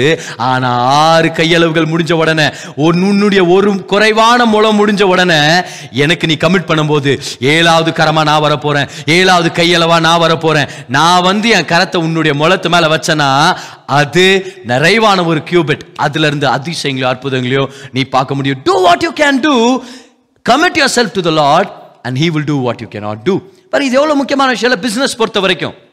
இதை நீங்கள் செய்ய கற்றுக்கணும் பிஸ்னஸ் பொறுத்த வரைக்கும் தெளிவாக இருங்க ஞானமாக இருங்க இன்வெஸ்ட்மெண்ட் பண்ணுங்க விசாரிங்க தெளிவாக ஒரு திட்டத்தோட இறங்குங்க. ஆனால் ஆண்டவர் ஃபைனலாக அவருடைய ஏழாவது ஒரு கரத்தில் வந்து அவர் உங்களுக்கு செயல்படுவார். கடன் பிரச்சனை வெளியே வரணுமா? சில பேர் கடன்லேருந்து வெளியே வரதுக்கு பிளானே போடல. எப்படி வெளியே வர்றது? அண்டவரே ஒரு அதிசயம் செய்யுங்க. கடனை கேன்சல் பண்ணுங்க. கடனை கேன்சல் பண்ண தேவன் வல்லவராக இருக்கிறார். ஏன் அந்த காசை கொடுத்து கடனை திருப்பி கட்ட அவர் செய்ய முடியாதா? See God can not only cancel debts he can also give you the money and help you pay back the debt come on amen அதுதான் மேன்மையானது. கடன் கேன்சல் ஆகுறது நல்ல அற்புதம் தான் ஆனால் கடனை கட்டி முடிகிறது அதை விட மேலானது. ஏன்? ஏன்னா அதில் உங்கள் ஆனர் திருப்பி கிடைச்சிருது. அதில் நீங்கள் கடன் கட்டின அந்த வாழ்க்கையிலேருந்து நீங்கள் மேலே வந்த மாதிரி உங்களுக்கு ஒரு ஒரு பொசிஷன் உங்களை அதை நீங்கள் உணர ஆரம்பிக்கிறீங்க. கர்த்தர் உங்களை ஆசீர்வச்சதை நீங்கள் உணர ஆரம்பிக்கிறீங்க. இன்னைக்கு கர்த்தர் உங்களை பார்த்து சொல்லிட்டு இருக்கிறாரு. நீ செய்ய வேண்டியதை நீ செய். நீ செய்ய முடியாததை நான் செய்கிறேன் ஆமென். நீ செய்ய முடியாததை நான் செய்கிறேன் நான் உன்னை உயர்த்துறேன். நான் உனக்கு பெரிய காரியங்களை செய்கிறேன் நிறையா நிறைய பேர் எனக்கு வாழ்க்கை துணை வேணும். சரியா? எனக்கு ஒரு பொண்டாட்டி வேணும். எனக்கு ஒரு புருத்தம் வேணும். எல்லாம் என்ன பண்ணுவோம்? தேடினே இருக்கிறது பார். தேடினே இருக்கிறது. அந்த பொண்ணா இந்த பையனா இவனா அவனா இது இவன் இவன் மூக்கு நல்லா இருக்குது இவன் வாய் நல்லா இருக்குது இவன் நல்லா வேலை செய்கிறானே இவன் பல்சரில் வந்து இறங்குறானே இவன் இப்படி இருக்கிறானே இல்லை அது பொண்ணுங்களை கூட பார்க்கும்போது பாரு சில பேர் அப்படியே சர்ச்சில் வந்து கண்ணை மூடி ஜெபம் பண்ணுப்பான். இவன் மட்டும் விழித்திருந்து ஜெபம் பண்ணிருப்பான் ஏன் ஆண்டவரே வெள்ளை கட்டினுக்கிறவங்கள தான் நான் கட்டிக்க போகிறேன் ஆண்டவரே. அது தான் ஒரு அடையாளம். அப்படின்ட்டு வெள்ளை கட்டினுக்கிறவங்களே பார்த்துக்கிறது பாரு அப்புறம் திரும்பி பார்க்கும்போது பார்த்தா அவங்க ஒரு ஆண்டியாக இருப்பாங்க. சரி பிரேஸ் லாட் ஆண்டினா இல்லைன்னா நான் ஆண்டி இல்லைப்பா நான் வந்து ஆயா எனக்கு ஒரு பேர பசங்களாக இருக்கிறாங்கன்றவாங்க பட் என்னன்னா எப்போ பார்த்தாலும் they start looking forward for a life partner nothing wrong but this what you got to are you prepare to be a life partner எனக்கு ஒரு நல்ல மனைவியை கொடுக்குறேன் கொடுங்கன்னு ஜெபம் பண்ணலாம். நல்ல கணவராக நான் இருக்கணும் என்ன ப்ரிப்பேர் பண்ணுங்கன்னு யார் ப்ரிப்பேர் ஆகிட்டு இருக்கிறாங்க? அவங்களுக்கு தான் ஏற்ற நேரத்தில் வாழ்க்கை துணை வந்து சேருவாங்க. இதை நல்லா கவனிங்க. எனக்கு கல்யாணம் ஆகணும் brother, கல்யாணம் ஆகணும்னு நீங்கள் ரொம்ப ஒரு இக்கட்டில் இருந்தீங்கன்னா அதனால உங்களுக்கு திருமணம் நடக்காது. எப்போ ஆண்டவர்கிட்ட போய் ஆண்டவர் என்ன ஒரு நல்ல கணவராக இருக்கிறதுக்கு என்னை தகுதியாக மாற்றுங்க அப்படின்னா என்ன என்ன ஒரு என்னை ப்ரிப்பேர் பண்ணுங்க என்னை உருவாக்குங்க நம்ம சொல்லி ரெடி ஆகுறோம் தெரியுமா? அப்போ தான் ஆண்டவர் இதை செய்வார். அப்போ சும்மா தேடினுக்காதீங்க. எங்கெங்கேயோ தேடினுக்காதீங்க. ஃபைனலாக வந்து ஏதோ பிரச்சனையில் போய் மாட்டிக்காதீங்க. You prepare your self to be the best husband to be the best wife எனக்காக ஒரு மனைவியை தயார் பண்ணுங்கன்னு சொல்றதை விட என் மனைவிக்காக என்ன தயார் பண்ணுங்க ஆண்டவர்? எனக்காக ஒரு நல்ல கணவரை ரெடி பண்ணி கொடுங்க ஆண்டவரே எப்படி இருக்கணும் மூக்கு எப்படி இருக்கணும் அப்படி இருக்கணும். நீங்க சொல்லுங்க என்ன ரெடி பண்ணுங்க ஒரு நல்ல மனைவியா. நான் டீச்சிங்ஸ் பெற்றுக்கொள்றேன். நான் உங்க சமூகத்தில் இருக்கிறேன். நான் என்ன ஹண்ட்ரட் பர்சன்டா மாத்திக்கிறேன். என் வாழ்க்கை துணை வரும்போது நான் அவங்களுக்கு ஒரு ஹண்ட்ரட் பர்சன்ட் நல்ல மனைவியா இருக்கிறதுக்கு நல்ல கணவரா இருக்கிறதுக்கு என்ன நான் ரெடி பண்ணிக்கிறேன். ஸோ ஆண்டவர் நம்மளை பார்த்து சொல்லிங்கிறாரு நீ உன்னால முடிஞ்சது நீ செய். கல்யாணம்னு வரும்போது அதை நீங்க நல்லா ஞாபகம் வச்சுங்க. உங்களை ரெடி பண்ணுங்க. எனக்கு ஒரு பொண்ணு எப்போ ரெடி ஆகும்னு இருக்காதீங்க. உங்களை ஒரு நல்ல கணவரா ரெடி பண்ணுங்க. அதான் எவனோ வராதான் கல்யாணம் ஆயிடுச்சு. கல்யாணம் ஆன உடனே பொண்ணு பார்த்தா டெய்லி பார்த்தா சண்டையில் அருவாலை தூக்கின்னு பின்னாடி ஓடி வரதான் பாரு இவன். இவன் என்னடா இது இப்படி ஆயிடுச்சுன்ட்டு கல்யாணம் பார்த்து குத்துற புரோக்கரை பார்த்து என்ன பொண்ணு பார்த்து குத்துக்கிற? அதுக்கு அவன் இல்லைப்பா நீ தானப்பா கிளி மாதிரி பொண்ணு வேணும்னு. கிளி மாதிரி வேணும்னாடா அது வெட்டி கத்தி தூக்கின்னு வருது. இது வெட்டி கிளின்னுக்கிறான் அவன். புரியுதா? என்ன சொல்லுங்கிறேன்ட்டு. ரொம்ப கேர்ஃபுல்லாக இருக்கணும் இது. நீங்க உங்களை ரெடி பண்ணிக்கங்க. அதுக்கப்புறம் வர வேண்டியவங்க வருவாங்க. You be the best person that you can be இந்த பொண்ணு அவங்க திருமணத்துக்காக இந்த மாதிரி தான் என்ன என்ன நல்லா கவனிக்கிறோம் வேணும் நல்லா கவனிக்கிறோம் வேணும்னு ஒருத்தன் வந்துக்கிறான். அவன் வந்து உன்னை நான் ராணி மாதிரி பார்த்துக்கிறமா அப்படின்ட்டு. கல்யாணம் பண்ணிச்சு அந்த பையன் ஆ பையனை. அப்புறம் ஒரு ஆறு மாதத்துக்கு அப்புறம் தான் தெரியுது இவனுக்கு ஏற்கனவே கல்யாணம் ஆயிட்டுக்குது இவன் ரெண்டாவது பொண்டாட்டி அப்படின்ட்டு. ஏன் ஏன் அப்படி பண்ண? துரோகம்னா அதுக்கு அவன் இல்லையே. நான் மட்டும் ஏற்கனவே சொன்னேனே. என்ன சொன்னீங்க? ராணி மாதிரி பார்த்துக்கிறேன் ராணி மாதிரி பார்த்துக்கிறேன்னு சொல்லியா? அது தான் ராணி அப்படின்னுங்கிறான் அவன். வேற நல்லா கவனிங்க ஜாக்கிரதையா இருங்க. உங்க உள்ளத்துல ஒரு நிறைவு இல்லாம ஏசு மட்டும்தான் உங்களுடைய நிறைவு நீங்க தெரிஞ்சுக்காம எவனை கல்யாணம் பண்ணிக்கலாம் எவனை கல்யாணம் பண்ணிக்கலாம்னு சுத்தி தெரிஞ்சீங்கன்னா நீங்க வஞ்சிக்கப்படுவீங்க. But instead of that go to God and say lord prepare me to be the best wife. Prepare me to be the to be the best husband என்ன உங்களுக்குள்ள நிறைவாக்குங்க ஆண்டவர். அப்போ ஆண்டவர் ஒரு நிறைவான தெளிவை ஒரு தருவார் ஒரு ஞானத்தை தருவார். உங்களுடைய ஞானம் வெறும் ஆறு கையளவு தான் மனுஷன் அளவுக்கு மட்டும்தான்.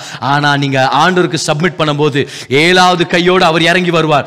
ஏழாவது கை அளவோடு அவர் இறங்கி வருவார்.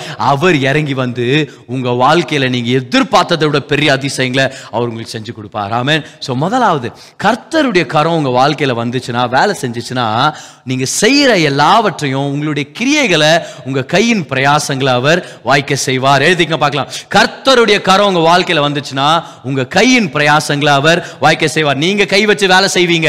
அவருக்கு நீங்க கமிட்மெண்ட் கமிட் கமிட்டடா இருக்கும்போது அவரை நீங்க தேடும்போது அவருடைய கரம் உங்களுடைய கரத்து மேல இருக்குது. அது உங்களுக்கு பெரிய பெரிய அதிசயத்தையும் அற்புதத்தையும் ஏற்படுத்தி கொடுக்கும். ஆமென் அது மட்டும் இல்ல இப்போ நம்ம இன்னொரு பேசேஜ்க்கு நம்ம வரலாமா?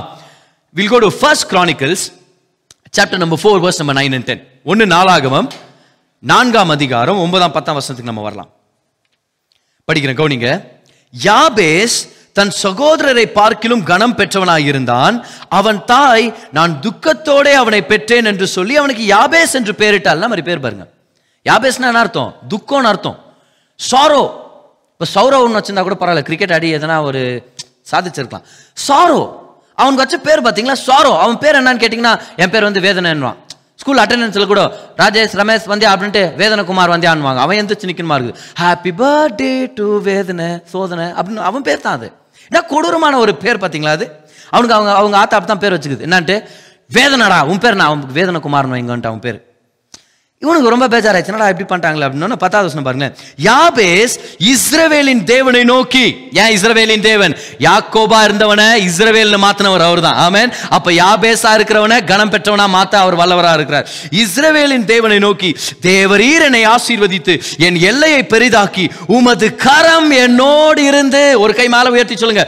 உமது கரம் என்னோட இருக்கணும். யாபேஸ் எதுக்கா ஜெபம் பண்ண? உம்முடைய கரம் என்னோடு இருந்து தீங்கு என்னை துக்கப்படுத்தாதபடிக்கு. ஸ்டாப் தேர் ஸ்டாப் தேர் தீங்கு என்னை துக்கப்படுத்தாதபடிக்கு. இவனுக்கு வச்ச பேரு துக்கம். இவன் இப்ப எதுக்கு எகேன்ஸ்டா ஜெபம் பண்ணிக்கிறான்? தீங்கு என்ன துக்கப்படுத்த கூடாது அவங்க அம்மா சொல்றாங்க துக்கம். இவன் சொல்றான் துக்கமே வரக்கூடாது ஆண்டவரே. எல்லாரும் சொல்றாங்க அவன் பேர் துக்கம். இவன் சொல்றான் துக்கம் வரக்கூடாது ஆண்டவரே. He is going against what was destroying his life he is going right against his அவங்க ஆத்தா பேர் வச்சிருந்தது துக்கம். இவன் சொல்றான் அதுக்கு எகேன்ஸ்டாவே நான் வர்றேன். ஏன்? கர்த்தருடைய கரம் என் மேல வந்துச்சுன்னா தீங்கு என்னை துக்கப்படுத்தாதபடிக்கு அவர் என்னை பாதுகாத்துக்குவார். அவர் சொல்றார் தீங்கு என்னை துக்கப்படுத்தாதபடிக்கு அதற்கு என்னை விலக்கி காத்தருளும் என்று வேண்டிக் கொண்டான். அவன் வேண்டிக் கொண்டதை கர்த்தர் அருளினார். கமான் சம்பாடி ஹalleluya கர்த்தருடைய கரம் உங்க வாழ்க்கையில வேலை செஞ்சுச்சுன்னா உங்களுக்கு எகேன்ஸ்டா என்ன உங்களை நாசப்படுத்த வந்துச்சோ அதையே கர்த்தர் உங்க நன்மைக்காக திருப்ப முடியும். The hand of the lord on your life will turn every evil for your good. Oh come on somebody கரங்களை தட்டி ஒரு நன்றி செலுத்தி இருக்கலாம் அந்த நேரத்தில் ஆண்டவர்களை பார்த்து சொல்லிட்டு இருக்கிறாரு. என் கரம் வாழ்க்கையில் வாழ்க்கையில வந்துச்சுன்னா துக்கம் துக்கம் துக்கம்ன்ற வாழ்க்கையை கனம் மகிமை கனம் மகிமை கனம் மகிமையை நான் மாற்ற முடியும். ஏன்? என் கரம் உன் வாழ்க்கையில் வந்துச்சுன்னா ஜனங்க பேசுறது எல்லாத்தையும் திருப்பிடுவேன் நான். ஆமேன். ஆண்டு உங்க பாரு நல்லா ஞாபகம் வச்சுங்க. ஆண்டவர் உங்க மேல கையை வச்சாருன்னா நீங்க செய்யறது எல்லாமே வாய்க்கும். ஆமேன். ஹalleluya அது ஒரு முதல் விஷயம். ஆண்டவர் உங்க மேல கை வச்சாருன்னா மனுஷன் செஞ்சது எல்லாத்தையும் ஆண்டு திருப்பிடுவாரு. எல்லாரும் கையை முன்னாடி எடுத்துட்டு வாங்க. முன்னாடி எடுத்துட்டு வாங்க. ரைட் ஹேண்ட் முன்னாடி கொண்டு வாங்க. கொண்டு வந்தீங்களா? உங்க ரைட் ஹேண்ட் நீங்க சொல்லுங்க பா எல்லாரும் சொல்லுங்க பார்க்கலாம். கர்த்தர் கர்த்தருடைய கரம் என் மேல இருக்கிறதுனால எல்லா தீங்கும் தேவன் நன்மையாக திருப்புவார். திருப்பினீங்களா உங்களுடைய கரத்தை? இன்னொரு இன்னொரு டைம் பண்ணலாமா? நல்லா இருக்கு பாருங்களேன். லைவ் ஆடியன்ஸ் இருந்தால் இன்னும் சூப்பராக இருந்திருக்கும். எல்லாரும் கை முன்னாடி சொல்லுங்க. கர்த்தருடைய குறை என் மேல இருக்கிறதுனால என் வாழ்க்கையில் இருக்கிற எல்லா தீமையும் நன்மையாக அவர் மாத்திட்டு இருக்கிறாரு. கர்த்தர் பெரிய காரியங்களை செய்வார். The hand of the Lord will turn every evil into good amen. யாபேஸ் ஆண்டவர் கணம் பெற்றவன் பேர் மாற்றி வச்சார் பாருங்க. எல்லார்தும் பேரை மட்டும் சொல்லு போறாரு. இவன் இவனை பெற்றான் அவன் அவனை பெற்றான் இவனை பெற்றான் அவனை பெற்றான். அப்படியே பெற்றான்டுவான்ற நேரத்தில் ஆண்டவர் ஒரு புது ஸ்டோரியை கொண்டு வர்றாருனான்ட்டு ஆனால் யாபேஸ் பொறுத்த வரைக்கும் அவன் ஸ்டோரியை சொல்லணும்டா நான். எல்லாருக்கும் பேரை மட்டும் பச்சுன்னு போயிட்டு அப்படியே லைனா ஆனால் யாபேஸ்னு வரும்போது அவன் ஸ்டோரியை நான் சொல்லியே சொல்லுவேன். ஏன்னா அவன் கணம் பெற்றவன். ஹாலலூயா ஏன்? ஏன்னா அவன் என் கரத்தை தேடினான். என் கரத்தை யார் தேடுறாங்களோ அவங்க வாழ்க்கையில் இருக்கிற தீமைகள் எல்லாவற்றையும் நான் நன்மையாக மாற்றுவேன் இன்னைக்கு ஒருவேளை உங்க வாழ்க்கையில இருக்கலாம். வெதர் என் வாழ்க்கையில வேதனை வேதனை வேதனை துக்கம் துக்கம் துக்கம். என் படிப்பை பொறுத்த வரைக்கும் ஃபெயிலியர் ஃபெயிலியர் ஃபெயிலியர் என் குடும்பத்தை பொறுத்த வரைக்கும் தரித்திரம் குறைவு ஒன்னில்லாத பற்றாக்குறைகள் இதெல்லாமே நான் பார்த்துட்டு இருக்கிறேன். ஆண்டவங்களை பார்த்து சொல்லிங்கிறாரு when you seek my hand when you seek me when my hand comes upon your hand i'm going to turn every evil into good. Hallelujah. Amen. எவ்வளோ அருமையான விஷயத்தை நான் உங்களுக்கு இன்னைக்கு ஷேர் பண்ணிட்டு இருக்கிறேன் பாருங்க. அது மட்டும் இல்லை இன்னைக்கு கர்த்தர் நம்மளை பார்த்து பேசிட்டு இருக்கிறாரு. நம்மளை பார்த்து சில அருமையான விஷயங்களை நம்மளுக்கு ஞாபகப்படுத்திட்டு இருக்கிறாரு பாருங்க. மூணாவதா ஒரு விஷயத்தை நம்ம கற்றுக்கலாமா ரொம்ப ரொம்ப முக்கியமான விஷயம். இதுக்காக நம்ம வந்து இஸ்ரேல் ஹிஸ்ட்ரிக்கு நம்ம போகணுமா இருக்குது. ஒரு சுருக்கமாக உங்களுக்கு சொல்லிடுறேன் பாருங்க. இஸ்ரேல் ஜனங்க ஆண்டோருக்கு எதிராக இருந்ததுனால அவங்களுடைய அவருடைய சபத் வருஷங்களை அவங்க கடைபிடிக்காததுனால விக்கிரக ஆராதனை இந்த மாதிரி மோசமான விஷயங்களுக்கெல்லாம் போனதுனால கர்த்தர் அவங்கள வந்து சிறையிருப்புக்கு விட்டு கொடுத்துறாரு. அப்போ பாபிலோன் ஜனங்க யூதா கோத்திரத்து ஜனங்க எல்லாத்தையுமே கடத்திட்டு போயிடுறாங்க. நாடு கடத்திடுறாங்க. ஆனா சைரஸ்னு ஒரு ராஜா வர்றார். அந்த ராஜாவுடைய உள்ளத்தை தேவன் தொட்டதுனால அந்த டேட்ஸ் நான் உங்களுக்கு படிச்சிடறேன் பாருங்க. ஃபைவ் தேர்ட்டி சிக்ஸ் பிசியில் ஐம்பதாயிரம் யூதர்களை அவன் திருப்பி அனுப்பிடுறார். நீங்க போங்க அப்படின்னு சொல்லி. அப்போ அவங்க லீடர்ஷிப்னா ஜ- அப்படின்னா ஜாஷுவா ஜெருபாபேல் அப்படின்ற லீடர்ஷிப்ல ஐம்பதாயிரம் யூதர்கள் திரும்பி வந்துறாங்க எருசலேமுக்கு.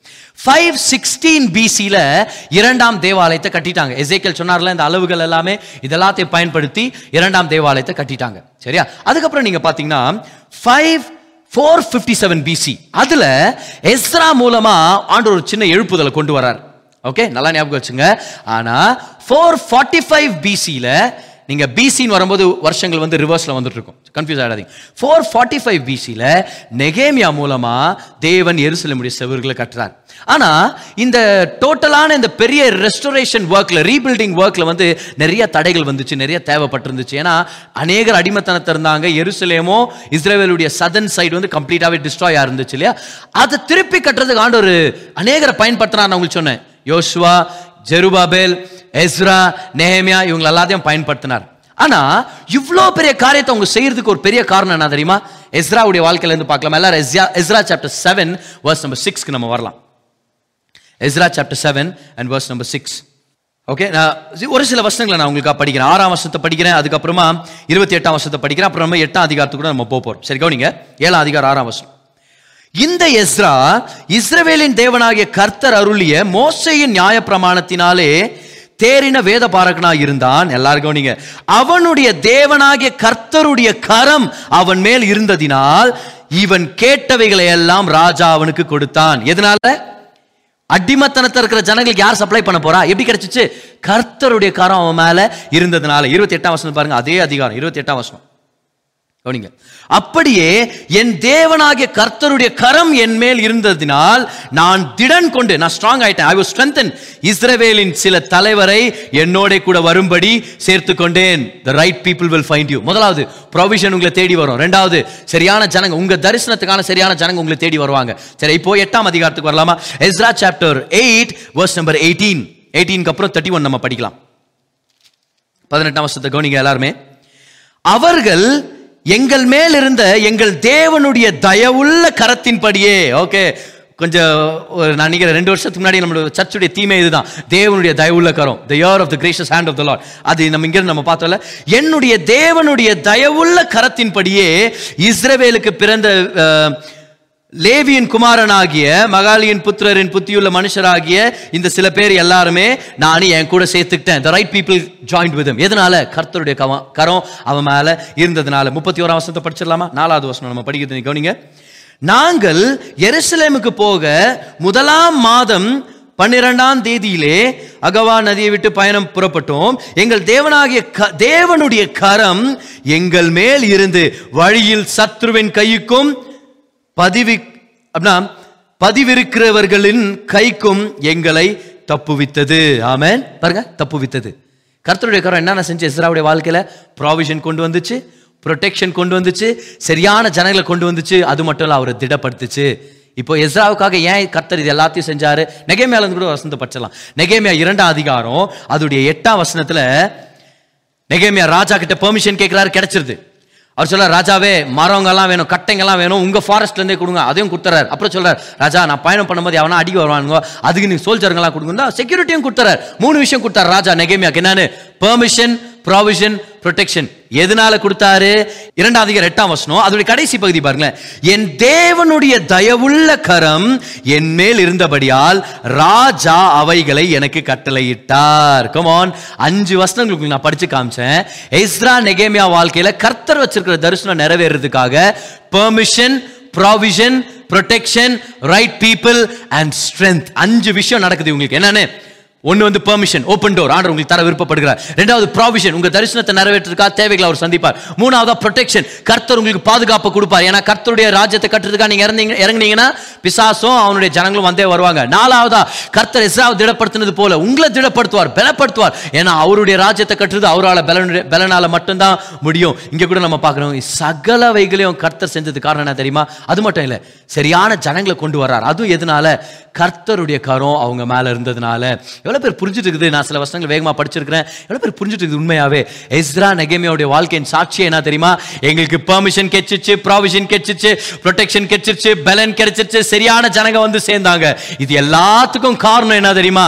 இந்த ரெண்டு தேவ மனுஷர்கள் அப்பப்ப சொல்ற விஷயம் என்னன்னா தேவனுடைய தயவுள்ள கரம் எங்க மேல தங்கி இருந்துச்சு. மூணாவதா தேவனுடைய தயவுள்ள கரம் உங்க மேல தங்கி இருந்துச்சுன்னா உங்க அழைப்புக்கும் உங்க நோக்கத்தை நிறைவேற்றதுக்கான தேவையான சகல காரியங்களையும் அவர் சப்ளை பண்ணுவார். கரங்களை தட்டி ஒரு நன்றி செலுத்துங்க பார்க்கலாம். கமான் சம்பாடி ஆண்டு இன்னைக்கு உங்களை பார்த்து சொல்லிட்டு இருக்கிறார். உன் வாழ்க்கையில் இருக்கிற நோக்கத்தை ஏற்படுத்தினது நான் தான் கொடுத்தது நான் தான் எழுதினது நான் தான் என் கரத்தை நீ தேடினா என்ன நீ தேடினா என் வாழ்க்கையின் உன் வாழ்க்கையில் இருக்கிற நோக்கத்தை சித்தத்தை நிறைவேற்றுறதுக்கு சகல தேவைகளையும் சரியான ஜனங்களையும் பலனையும் நான் உனக்கு ஏற்படுத்தி கொடுக்க ரெடியாக இருக்கிறேன். முதலாவது நம்ம பார்த்தோம் கர்த்தருடைய கரம் நம்ம தங்கி இருந்துச்சுன்னா நம்ம செய்வதெல்லாம் வாய்க்கும். ரெண்டாவதாக பார்த்தோம் கர்த்தருடைய கரம் நம்ம மேலே இருந்துச்சுன்னா யாபேசுடைய வாழ்க்கையில் இருந்த துக்கத்தை சந்தோஷமாக சந்தோஷமா மாத்தினது போல உங்கள் வள உங்கள் வாழ்க்கையில் மாத்துவார். மூணாவதா கர்த்தருடைய கரம் உங்க மேல தங்கி இருக்கிறதுனால உங்க அழைப்புக்கும் நோக்கத்துக்கும் தேவையான சகல காரியத்தையும் அவர் நிறைவேற்றி செய்வார். ஆமென். அவர் தேவைகளெல்லாம் சந்திக்குவார். இன்னைக்கு இந்த விஷயத்தை உங்களுக்கு சொல்றேன் பாருங்களேன். கர்த்தரை தேடும்போது அவருடைய கரம் நம்ம வாழ்க்கையில வேலை செய்ய ஆரம்பிக்கும். ஸோ இந்த கேள்விக்கு நம்ம வரலாம். ஸோ கர்த்தருடைய கரம் என் மேல வேலை செய்யணும்னா நான் என்ன பண்ணும்? என் உள்ள எந்த வகையில் ஜெபம் பண்ணும்? நான் என்ன? ரியலாவே so what you want me to do brother நீங்கள் கேட்டீங்கன்னா அதுவும் எஸ்ராவுடைய வாழ்க்கையில தான் நம்ம கற்றுக்க போகிறோம் எஸ்ரா சாப்டர் செவன் போகிறதுக்கு முன்னாடி Ezra chapter eight verse number twenty two நம்ம பார்க்கலாம். எஸ்ரா எயிட் டுவெண்ட்டி டூக்கு அப்புறம் எஸ்ரா செவன் நைன் நான் உங்களுக்காக படிக்கிறேன் பாருங்க. எல்லாரும் கவனிங்க. Ezra eight twenty two brother கர்த்தருடைய கரம் எனக்கு வேணும் பிரதர் என்னுடைய ஆறு கையளவுனால செய்ய செய்யறத நான் அவருக்கு ஒப்பு கொடுத்துட்றேன் ஏழாவது கையளவு அவர் வந்தா தான் என் வாழ்க்கையில மேன்மை வரும்னா how do you experience the hand of God on your life Ezra chapter eight verse number twenty two நான் படிக்கிற கவனிங்க. வழியிலே சத்ருவை விலக்கி எங்களுக்கு துணை செய்யும்படிக்கு நான் ராஜாவினிடத்தில் சேவகரையும் குதிரை வீரரையும் கேட்க வெக்கப்பட்டிருந்தேன். எங்கள் நல்லா கவனிங்க எங்கள் தேவனுடைய கரம் தம்மை தேடுகிறவர்கள் எல்லார் மேலும் அவர்களுக்கு நன்மையாக இருக்கிறது என்றும் அவருடைய வல்லமையும் அவருடைய கோபமும் அவரை விட்டு விலகிறவர்கள் எல்லாருக்கும் இருக்கிறது என்றும் நாங்கள் ராஜாவுக்கு சொல்லி இருந்தோம் நல்லா கவனிங்க முக்கியமான இதுதான் முக்கியமான டைப் நம்ம மெசேஜ்லே அவர் சொல்றாரு அதோடைய நடுவில் பாருங்களேன். எங்கள் தேவனுடைய கரம் தம்மை தேடுகிறவர்கள் எல்லார் மேலும் அவர்களுக்கு நன்மையாக இருக்கிறதென்றும். யார் மேல இருக்கிற தேவனுடைய கரம்? கவனிச்சிங்களா வசந்த படிக்கும்போது? யார் மேல இருக்குது கர்த்தருடைய கரம்? அவரை தேடுகிற எல்லார் மேலேயும் இருக்குது. அதனால தான் எஸ்ரா மேல இருந்துச்சு. Chapter seven verse number nine படிச்சிடலாம். எஸ்ராவுடைய டெஸ்ட் பண்ணி பாருங்க சாப்டர் செவன் வர்ஸ் நம்பர் நைன்ல முதலாம் மாதம் முதலாம் தேதியில் அவன் பாபிலோனிலிருந்து பிரயாணமாக புறப்பட்டு ஐந்தாம் மாதம் முதலாம் தேதியில் தன்னு தேவனுடைய தயவுள்ள கரம் தன்மேல் இருந்ததினால் எருசலேமுக்கு வந்தான். ஏன் தேவனுடைய கரம் அவன் மேல இருந்துச்சு தெரியுமா? பத்தாம் வசந்த பாருங்களேன். எஸ்ரா தன் இருதயத்தை கர்த்தருடைய வேதத்தை ஆராயவும் அதின்படி செய்யவும் இஸ்ரவேலின் கட்டளைகளை நீதியாக எல்லாத்தையும் உபதேசிக்கவும் எஸ்ரா தன் இருதயத்தை பக்குவப்படுத்தி இருந்தான் ஆண்டவருடைய வார்த்தை தேடுறதுக்கும் அவருடைய உள்ளத்தை தேடுறதுக்கும் அவருடைய சித்தத்தை செய்யறதுக்கும் எஸ்ரா தன்னுடைய உள்ளத்தை ரெடி பண்ணதுனால அவன் உள்ளத்தால கர்த்தரை தேடினதுனால கனம் பண்ணதுனால கர்த்தருடைய கரம் அவன் மேல தங்கி இருந்துச்சு இன்னைக்கு நம்மளுடைய மெசேஜுடைய ஆல்மோஸ்ட் முடிவில் இதை நான் சொல்லிட்டு இருக்கிறேன் என்னன்னு தெரியுமா? கர்த்தருடைய கரம் உங்கள் வாழ்க்கையில் வரணும்னு ஆண்டு சுத்தமாக இருக்கிறார். ஆனால் எப்போ தெரியுமா நடக்கும் அது? எப்போ நம்மளுடைய உள்ளத்தை அவட்ட ஆண்டுவரே நீங்கள் வேணும் ஆண்டுவரே. உங்கள் வேதம் வேணும் உங்கள் சத்தியம் வேணும். நீங்கள் எனக்கு வேணுன்ற ஒரு உள்ளத்தின் ஆழத்துலேருந்து அவர் நம்ம தேட ஆரம்பிக்கும் போது கர்த்தருடைய கரம் நம்ம வாழ்க்கையில் வேலை செய்ய ஆரம்பிக்குது. இஸ்ரேவேல் நாட்டில் மூன்று வருஷம் மழை இல்லை. ஒரு பெரிய பஞ்சம் வந்துச்சு. அப்போ எலியா மூலமா கர்த்தர் ஒரு தீர்க்க தர்சன உரைச் ஒரு தீர்க்க தர்சனத்தை உரைச்சார். என்னன்னு தெரியுமா?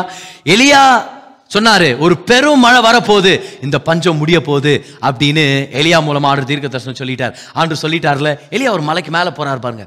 ஒரு மலைக்கு மேலே போய் தன்னுடைய ரெண்டு கால்கள் மத்தியில் முகம் குப்புற விழுந்து கர்த்தரை தேடுறார். ஜெபம் பண்றார். நான் சொன்னேன்ல எப்போ கர்த்தருடைய கருணை நம்ம வாழ்க்கையில வேலை செய்யும்? எப்போ அவரை தேடுறோமோ அப்போ கர்த்தருடைய கரம் நம்ம வாழ்க்கையில வேலை செய்ய ஆரம்பிக்கும். அவன் முகம் குப்புற விழுந்து ஆண்டவர் ஆராதிக்க ஆராதிக்க தேட தேட இப்போ அவன் இன்னொன்று பண்ணான். என்ன தெரியுமா? வெறும் ஜெபம் பண்ணின்னு இருந்தா போதாது. வெறும் ஆண்டவர் தேடுறது உண்மை ஆனால் ஆண்டு சொல்றதை செய்ய நம்ம கற்றுக்கணும் எந்த வகையில் தெரியுமா? அவர் சொல்றதை செய்யறதுக்கு அவருக்கே பலனை தருவார். சிம்பிளாக தான் சொல்லுவார் பாரு. எலியா தன்னுடைய வேலைக்காரனை பார்த்து சொல்றாரு. நீ போய் கடலை போய் பாரு. ஏதாவது தெரியுதா? பாரு அப்படின்னு உடனே இந்த வேலைக்காரன் ஓடுறான். போயிட்டு என்னடா கடலில் ஒன்றும் தெரியல தண்ணி தவிர வேறு ஒன்றும் காணுமே அப்படின்னு சொல்லிட்டு ரிட்டர்ன் வரான். இல்லை எலியா ஒன்றும் பார்க்கல நான். ஒன்று எலியா ஜெபம் பண்ணினே இருக்கிறா பாருங்க ஜெபம் பண்ணிகிட்டே இருக்க. கர்த்தரை தேடுறவங்க மேலே கர்த்தருடைய கரம் வேலை செய்யும். ஜெபம் பண்ணிகிட்டே இருக்கலாம் முங்கப்புறம் விழுந்து ஆராதிச்சிட்டே இருக்கலாம் ஆராதிச்சிட்டு இருக்கும்போது திரும்பி அனுப்புறான் திரும்பியும் போய் பாரு அப்படின்னு. திரும்பியும் வேலைக்காரன் போகிறான் போய் பா ஒன்றும் இல்லையாடா அப்படின்ட்டு ரிட்டர்ன் வந்து இது இல்லை பாஸ்டர் ஒன்றும் இல்லை. அவன் சொல்கிறான் நான் ஜெபம் பண்ணுகிறேன் நீ போய் தேடினேன்னு சொல்லிட்டு ஆறு தடவை அனுப்புகிறான் பாரு. ஆறு தடவை போயிட்டு வந்துட்டு சார் ஒன்னும் இல்ல பாஸ்டர் அங்க. ஒண்ணுமே தெரியல மேகம் இல்ல ஒன்னே இல்ல. அவன் சொல்றான் ஆறு தடவை முடிஞ்சிருச்சுல ஏழாவது தடவை ஒரு தடவை பாருன்னு சொல்லி அனுப்புறான் பாருங்க. இதை நல்லா ஞாபகம் வச்சுங்க நல்லா ஞாபகம் வச்சுங்க. உங்க வாழ்க்கையில கர்த்தர் பெரிய பெரிய பெரிய மழையின் ஆசீர்வாதங்களை வச்சிருக்கிறார்.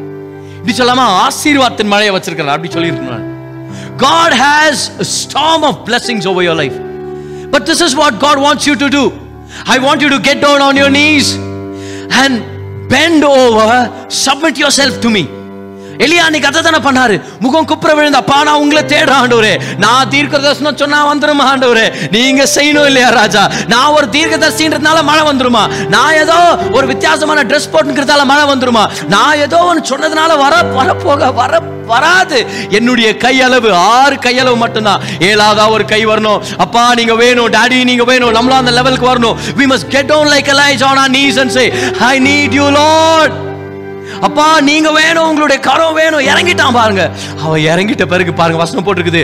ஆறு தடவை போயிட்ட பிறகு ஆறு கையளவு ஆயிட்ட பிறகு ஏழாவது கை ஒன்று வரும். அதே மாதிரி ஆறு தடவை போய் பார்த்துட்டு வந்துட்டு சொல்றான் வரல ஒன்னே இல்ல ஒன்னே இல்ல ஒன்னே இல்ல ஒன்னே இல்ல ஒன்னே இல்ல ஒன்னே இல்ல. ஆனா ஏழாவது தடவை சொல்றான் பார்த்தேன் பார்த்தேன் பார்த்தேன். கையளவு ஒரு மேகத்தை நான் பார்த்தேன். கமான் சம்பாடி நீங்க ஆண்டவருக்கு நீங்க முழங்கால் படிட்டு நீங்க உங்க வாழ்க்கையை நீங்க கமிட் பண்ணும்போது ஏழாவதா கர்த்தருடைய கையளவு மேகம் உங்க வாழ்க்கையில பெருமழையை கொண்டு வர வல்லமுடையதா இருக்குது. கமான் சம்பாடி இந்த பிரச்சனைகள் மத்தியில இந்த இக்கட்டின் மத்தியில ஏழாம் கரம் உங்களுக்காக வேலை செய்யறதுக்காக காத்திருக்குது. The seventh hand of the Lord the seventh hand breath of the Lord உங்களால் முடிஞ்சதெல்லாம் செய்யுங்க. செய்யாம இருக்காதீங்க. பட் தென் கோ அவுட் வெறும் ஜாம் பண்ணிட்டு இருக்காதீங்க. போய் தேடுங்க பிசினஸ்க்காக வெறும் ஜாம் பண்ணிட்டு இருக்காதீங்க. போய் பில்டிங்ஸை தேடுங்க. சர்ச்சுக்காக பில்டிங்கை தேடுங்க. செயல்படுங்க. கிரியை செய்யுங்க. கர்த்தர் உங்களுக்காக ஏழாம் கரத்தின் ஆசீர்வாதத்தை ரெடியா வச்சிருக்கிறார். சோ ஒரே ஒரு எலியா ஒரு கையளவு மேகத்தை நான் பார்த்தேன். உடனே அப்புறம் அது ரொம்ப சின்னது அது. ரொம்ப சின்னது. அதுல எப்படி மழை வரும்? ஆனா சொன்ன சொன்னான், ஒரு கையில மேகத்தை பார்த்தோன்னு எலியா சொல்றாரு கிளம்புறா. டேய் கட்டா வேட்டிய. போலாம் வாங்கடா வாழ ஓடலாம். அங்க பாரு அந்த ஆகாப் ராஜா பாடுறான் இன்னும் வெயிட் பண்ணுகிறான். அவன் வெயிட் பண்ணேன் தானா மழை ஜோரா வந்துடும் ரோடே சேர் ஆயிடும் அவன் குதிரை வண்டி போகாதான் அவன் வேகமா போச்சு. இந்த இந்த வேலைக்காரனுக்கு ஒன்றும் புரிஞ்சிருக்காது. கரெக்டா இல்லையா? ஒண்ணே இல்லைன்னு ஜம் பண்ணுகிறாரு ஏழாவது தடவை கையளவு மேகம்ன்ற ஓடுறா அப்படின்றாரு. என்னத்த ஓடுறது? இதுக்கெல்லாம் பயந்து ஓடலாமா? எலியா சொல்றாரு. தம்பி உனக்கு புரியாத விஷயத்தை நான் சொல்றேன் பாரு. என் தேவனை பத்தி சொல்றேன் பாரு. அவர் செய்யறது ஆரம்பத்துல கொஞ்சமா தான் இருக்கும். ஆனா அந்த கொஞ்சம் ரொம்ப நிறைவா இருக்கும். It is little but it is loaded oh it is little but it is loaded why because little is much when God is in it. அது கொஞ்சமா இருக்கும். ஆனா அதுல கர்த்தர் வந்துட்டார்னா அந்த கொஞ்சம் போதுமானதா இருக்கும். அந்த கொஞ்சம் பெருமழையை கொண்டு வரும். அந்த அஞ்சப்போ ரெண்டு மீன் அஞ்சாயிரம் பேருக்கு சாப்பிட்டு ஏப்ப ஒரு அளவுக்கு ஒரு ஒரு பெரிய ஒரு ஆகாரத்தை கொண்டு வர முடியும். எலியா சொல்றார் you don't know about my God it is little but it is loaded வா ஓடலாம். வா போலாம். வா மழை வர வா ஓடலாம். சார் கொஞ்சம் மேகம் சார். இத பார்த்து ஏன் சார் ஓடி நிறுறீங்க அப்ப எலியா சொல்றார் இன்னொரு விஷயத்தை சொல்லி கொடுக்குறேன் தம்பி உனக்கு. என் தேவன் ஆரம்பிச்சிட்டாருன்னா அதை நிச்சயமா முடிப்பாரு. ஆரம்பிச்சிட்டாரா? அப்ப முடிவு கொண்டு வருவாரு. அதனால தான் சில நேரத்தில் கொஞ்சம் மேகத்தட்டு வேகமா ஓடணும். அதனால தான் சின்ன ஆப்பர்ச்சுனிட்டியை வச்சு பெருசா இறங்கணும். அதனால தான் சின்ன ஓப்பனிங் வச்சு பெருசா ட்ரீம் பண்ணும் அதனால தான் we don't dreaming Petra worship centre நல்லா கவனிங்க. We have nothing today we sometimes literally have nothing today we don't have a church building. We have equipments. We have have equipments. We have have thing but ஒரு விஷயம் எனக்கு தெரியும் பாருங்களேன். இருக்கிற கொஞ்சத்தை வச்சு நான் முன்னாடி போயிட்டு இருக்கிறேன் will you join with me on this இருக்கிற கொஞ்சத்தை வச்சு கொஞ்சம் பணம் கொஞ்சம் ஆப்பர்ச்சுனிட்டி கொஞ்சம் சின்னதா க- திறந்த கதவு சின்ன ஒரு உறவுகள் சின்ன பணம் எடுத்துட்டு we are moving forward why ஏன்னா ஆரம்பிச்சவர் முடிக்க வல்லவராக இருக்கிறார். இது கொஞ்சம் தான் ஆனா நிறைவானவர் வந்துட்டார்னா இந்த கொஞ்சம் போதுமானதுக்கும் அதிகமா இருக்கும். கரங்களை தட்டி நன்றி சொல்லுங்க பார்க்கலாம். This is little but God is in it and this is gone to ஆரம்பிச்சவர் முடிக்க வல்லவரா இருக்கிறார். அதனால தான் எலியா சொல்றான் ஓடுறா ஆரம்பிச்சிட்டாரா முடிப்பாடுறா டேய் அவர் ஆரம்பிச்சிட்டாரா கொஞ்சமா வர ஆரம்பிச்சிச்சுரா பெரிய மழை வரப்போன்னு சொல்லி ஓட ஆரம்பிக்கிறான் பாருங்க. ஸ்டார்ட்ஸ் ரன்னிங் ஸ்டார்ட்ஸ் ரன்னிங் அந்த நேரத்தில் வசனம் போட்டிருக்குது. நீங்கள் ஒன்று ராஜாக்கள் பத்தொன்பது அதிகாரத்தை நீங்கள் படிச்சீங்கன்னா அதை போட்டிருக்கோம் பாருங்க. எலியா என்ன வேகமாக ஓடினார்னா ஆகாபுடைய குதிரையை விட இவன் வேகமாக ஓடினானா பதினேழு மைல் தூரம். பதினேழுனா வெற்றின்னு அர்த்தம். ஆகாபுடைய குதிரைகளை மீறி அவன் ஓடினானா என்ன அர்த்தம் தெரியுமா? ஆகாபின் குதிரைகள் ரெவலேஷன்ல வர்ற கேட கொண்டு வர்ற குதிரைகளுக்கு ஒரு டைப்பாலஜி மாதிரி. பிசாசின் குதிரைகள் பிசாசுடைய தீமை. பஞ்சமும் வெள்ளமும் கொள்ளை நோய்களும். ஆண்டவர் சொல்றாரு இந்த கொலை நோய் மதியில் கவனிச்சிட்டு இருக்கிறீங்களா ஆண்டவர் உங்களை பார்த்து சொல்லிட்டு இருக்கிறார். எலியா அவ்வளவு வேகமா ஓடினதுக்கு காரணம் என்ன தெரியுமா? You must read the word very clearly it says the hand of the Lord was on Elijah and he overtook the horses the hand of the Lord கர்த்தருடைய கரம் எலியா மேல இருந்ததுனால அவன் வேகமா போனான். இவங்கள பார்த்து சொல்லிட்டு இருக்கிறேன். ஆறு கை அளவு செஞ்சு முடிச்சிட்டேன். பிரதர் என் பிள்ளைய பார்க்குற வரைக்கும் பார்த்துட்டேன் பிரதர். உறுப்பில் என் பிஸ்னஸை செய்யற அளவுக்கு செஞ்சு முடிச்சிட்டேன். ஆறு கையளவு என் ஞானம் என் தரம் முடியல. உறுப்புல. ஆண்டு சொல்றாரு என்கிட்ட வா. Commit yourself to me surrender yourself to me get on your knees like Elijah did என்கிட்ட சொல்லு அப்பா நான் நீங்க வேணும். எஸ்ராவை போல அவரை தேடுறதுக்கு நம்ம உள்ளத்தை நம்ம ரெடி பண்ணலாம். எஸ்ரா எயிட் டுவெண்ட்டி டூல போட்டது பிரகாரம்.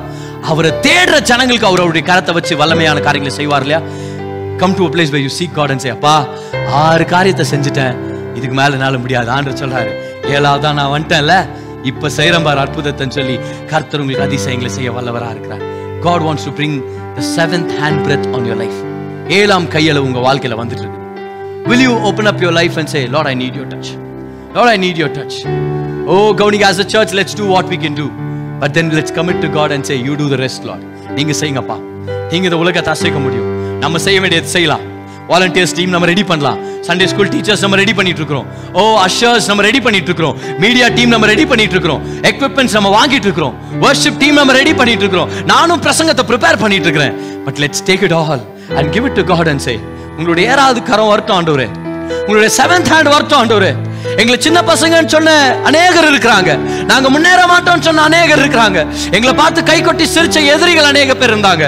But you take everything place your seventh hand breath on our life Lord இந்த பட்டணத்தை கலக்கிறதுக்கு எங்களை மாத்துங்க நான் ஜெபம் பண்ணிட்டு இருக்கிறேன் இந்த சிட்டியை கலக்கிறதுக்கு எங்களை நீங்க உருவாக்குங்க ஆண்டவரே.